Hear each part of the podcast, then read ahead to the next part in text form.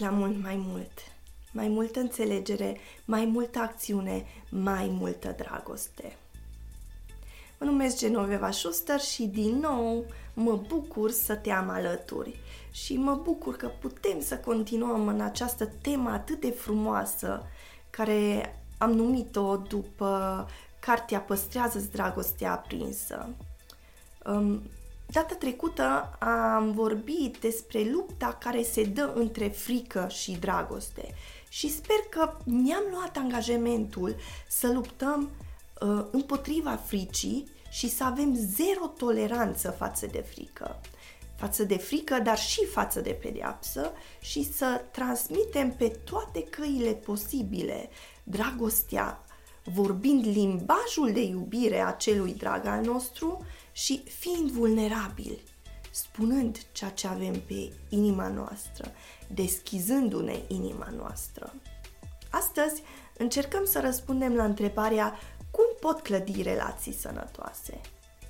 Este o, o întrebare crucială, pentru că noi de obicei învățăm cel mai ușor și cel mai bine prin urmarea unui exemplu. Prin urmarea unui exemplu care îl vedem în jurul nostru. Dar ce e atunci când nu avem relații prea bune de la care să fi putut învăța? cum e dacă nu am avut părinți care să ne arate un exemplu bun prin relațiile lor cu cei din jurul lor. De unde învățăm? Noi toți primim sau moștenim instrumente relaționale, dar aceste instrumente relaționale sunt fie bune sau mai puțin bune. Dacă ai avut privilegiu să crești într-un mediu uh, care ți-a dat aceste instrumente relaționale bune, sănătoase, atunci apreciază-le. Eu îți propun ca să le apreciezi și să apreciezi acele persoane care ți-au dat aceste uh, instrumente, poate chiar dacă nu ți-ai dat seama acest lucru și poate că nici nu-ți dai seama, dar acestea sunt puternice și costisitoare. Aceste instrumente nu sunt de um, doar așa de luat um, de în ușurință, pentru că sunt unelte cu care trăim zi de zi și le folosim zi de zi. Și e trist că cei mai mulți dintre noi nu am avut de la cine să primim aceste instrumente care să fie eficiente și bune în construirea relațiilor în jurul nostru care să fie sănătoase și bune ca și rezultat. Deci, ce se întâmplă când nu folosim instrumentele potrivite în relațiile noastre? nu putem să așteptăm să avem rezultate bune. Doar asta este ceea ce se întâmplă. Rezultatele noastre nu sunt după dorința noastră. Pentru că eu știu cu siguranță că fiecare dintre noi, fiecare dintre voi, cei care mă ascultați, aveți în inima voastră dorința aceasta să aveți relații bune, să aveți relații care să vă dea un sentiment al siguranței și a dragostei, unde să mergeți cu drag, să aveți aceste relații care să vă dea un simț de liniște și de siguranță, cum am spus. Deci, ce putem noi să facem dacă avem aceste instrumente a neputinței cum putem să ajungem de la control la autocontrol, de la scopul distanțării la cel al conectării și de la frică la dragoste? Să știți că dacă vă puneți această întrebare, deja sunteți pe o cale foarte bună.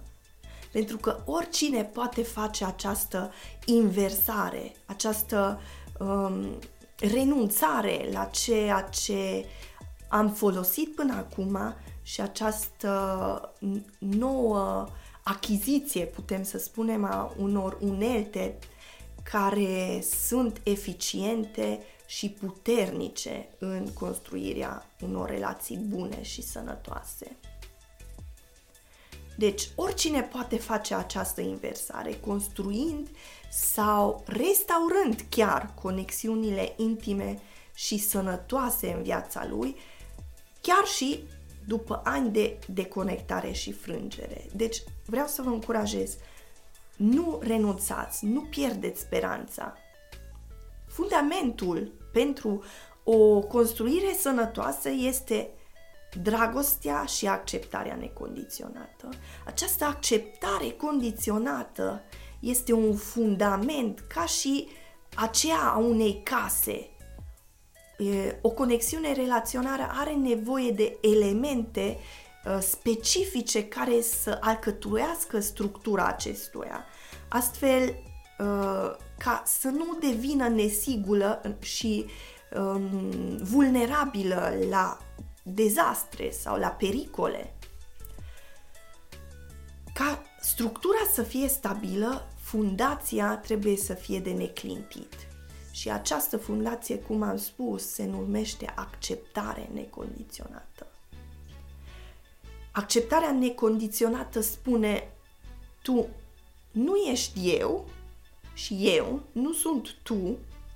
În această relație ai dreptul să fii tu însuți iar eu am dreptul să fiu eu însumi.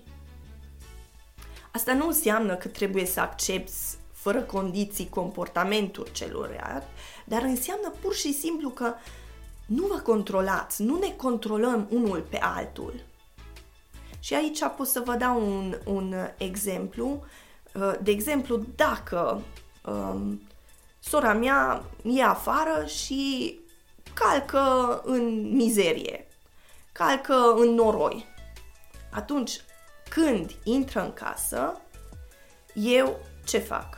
Îi spun, te rog, înainte să intri în casă, descalță-te, am văzut că a intrat în noroi și îi cer ca să lase la ușă ceea ce e murdărește și nu este potrivit să intre în casă. Deci, cu aceasta eu nu i-am spus că ea nu poate să intre în casă sau că eu nu o iubesc. Eu i-am spus doar că condi- o, o condiție care eu o pun ca ea să vină în casă pentru că nu este bine pentru niciuna dintre noi ca să intre așa murdară în casă, este să se descalțe.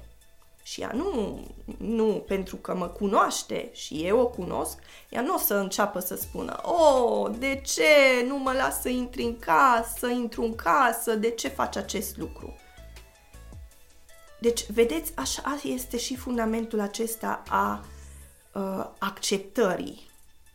Este um, Dragostea necondiționată și acceptarea aceasta necondiționată spune că, indiferent de ceea ce faci tu, eu voi urm- urmări scopul conectării cu tine.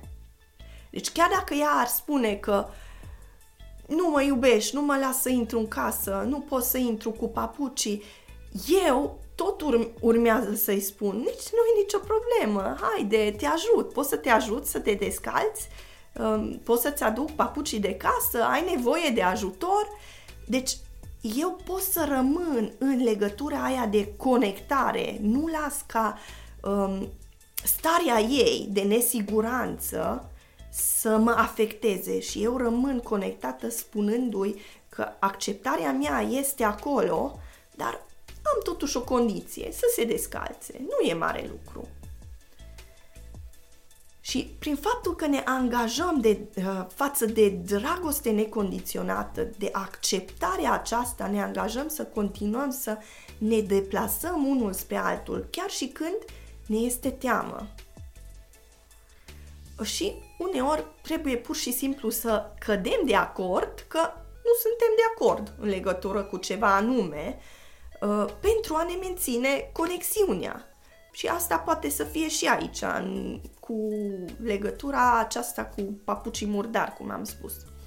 bine, tu ai, ai vrea să intri în casă cu papucii așa murdar, dar haide să spunem că um, eu am părerea că papucii murdari trebuie să rămână afară, tu ai acea părere că murdară poți să intri peste tot, dar hai să nu lăsăm această, acest dezacord să ne fure și să cădem totuși de acord ce facem noi. Cădem de acord că nu suntem de acord și uh, lăsăm celuilalt libertatea aceea să aleagă totuși ceea ce uh, am dorit noi, ceea ce am exprimat noi. Și poate nu e chiar exemplul cel mai bun, dar cu asta vreau să spun că diferențele de opinii nu trebuie să fie un motiv pentru deconectare și distanțare și mai ales nu trebuie să fie un motiv pentru crearea unui, unei rupturi în relație.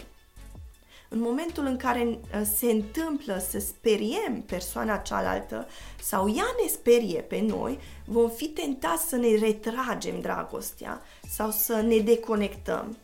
Iar deconectarea produce mai multă frică și anxietate, iar rezultatul este distanțarea și mai multă. Deci această amenințare împiedică efectiv doi oameni să se simte liberi să fie ei înșiși pentru că știu instinctiv că legătura dintre ei nu este destul de puternică pentru a face față provocărilor. Deci, atunci când ne angajăm să iubim și să acceptăm necondiționat, ne protejăm unul altuia libertatea. Ceea ce oferim în relație uh, vine în mod liber, din inimile noastre și nu din constrângere. Clar, faptul că mă angajez să urmăresc și să protejez conexiunea cu tine înseamnă că mă voi gândi cum te vor afecta deciziile mele și voi face ajustări, ajustările acelea de rigoare ca să fie în ordine relația noastră. Dar expresia libertății este să mă stăpânesc pe mine însumi pentru a proteja conexiunea dintre noi. Asta înseamnă să fim persoane puternice. Asta înseamnă să fiu o persoană puternică. Deci și în exemplu care vi l-am dat, eu fiind o persoană puternică, am spus, am comunicat ceea ce aș dori, în mod sincer, fără constrângere, iar persoana care este într-o legătură foarte bine, cum am, bună cu mine, cum am spus, sora mea, ea automat nici nu va pune în, nu va pune întrebarea că de ce îmi cere uh, sora mea să facă acest lucru și automat va spune ok, da, nici, n-am, nici nu m-am dat seama sau ok, da, chiar și eu am vrut să mă descalț, nici nu, e, nici nu mi-am pus problema. Deci, acolo unde este deja siguranța aceasta în relații, acolo deja lucrurile curg. Dar dacă nu este încă așa, atunci, cum am spus, putem să lucrăm la acestea punând baza aceasta prim, în primul rând și anume acceptare necondiționată. Poți să fii cine ești, iar eu pot să fiu cine sunt eu. Să păstrezi aprinsă dragostea față de cineva care a ajuns să fie perceput ca o amenințare, te pune într-o poziție de o vulnerabilitate înspăimântătoare, pentru că nu poți să fii sigur ce va face acea persoană, dar poți ști care va fi alegerea ta și poți întotdeauna să alegi conectarea. Deci nu uita acest lucru, întotdeauna poți să alegi conectarea.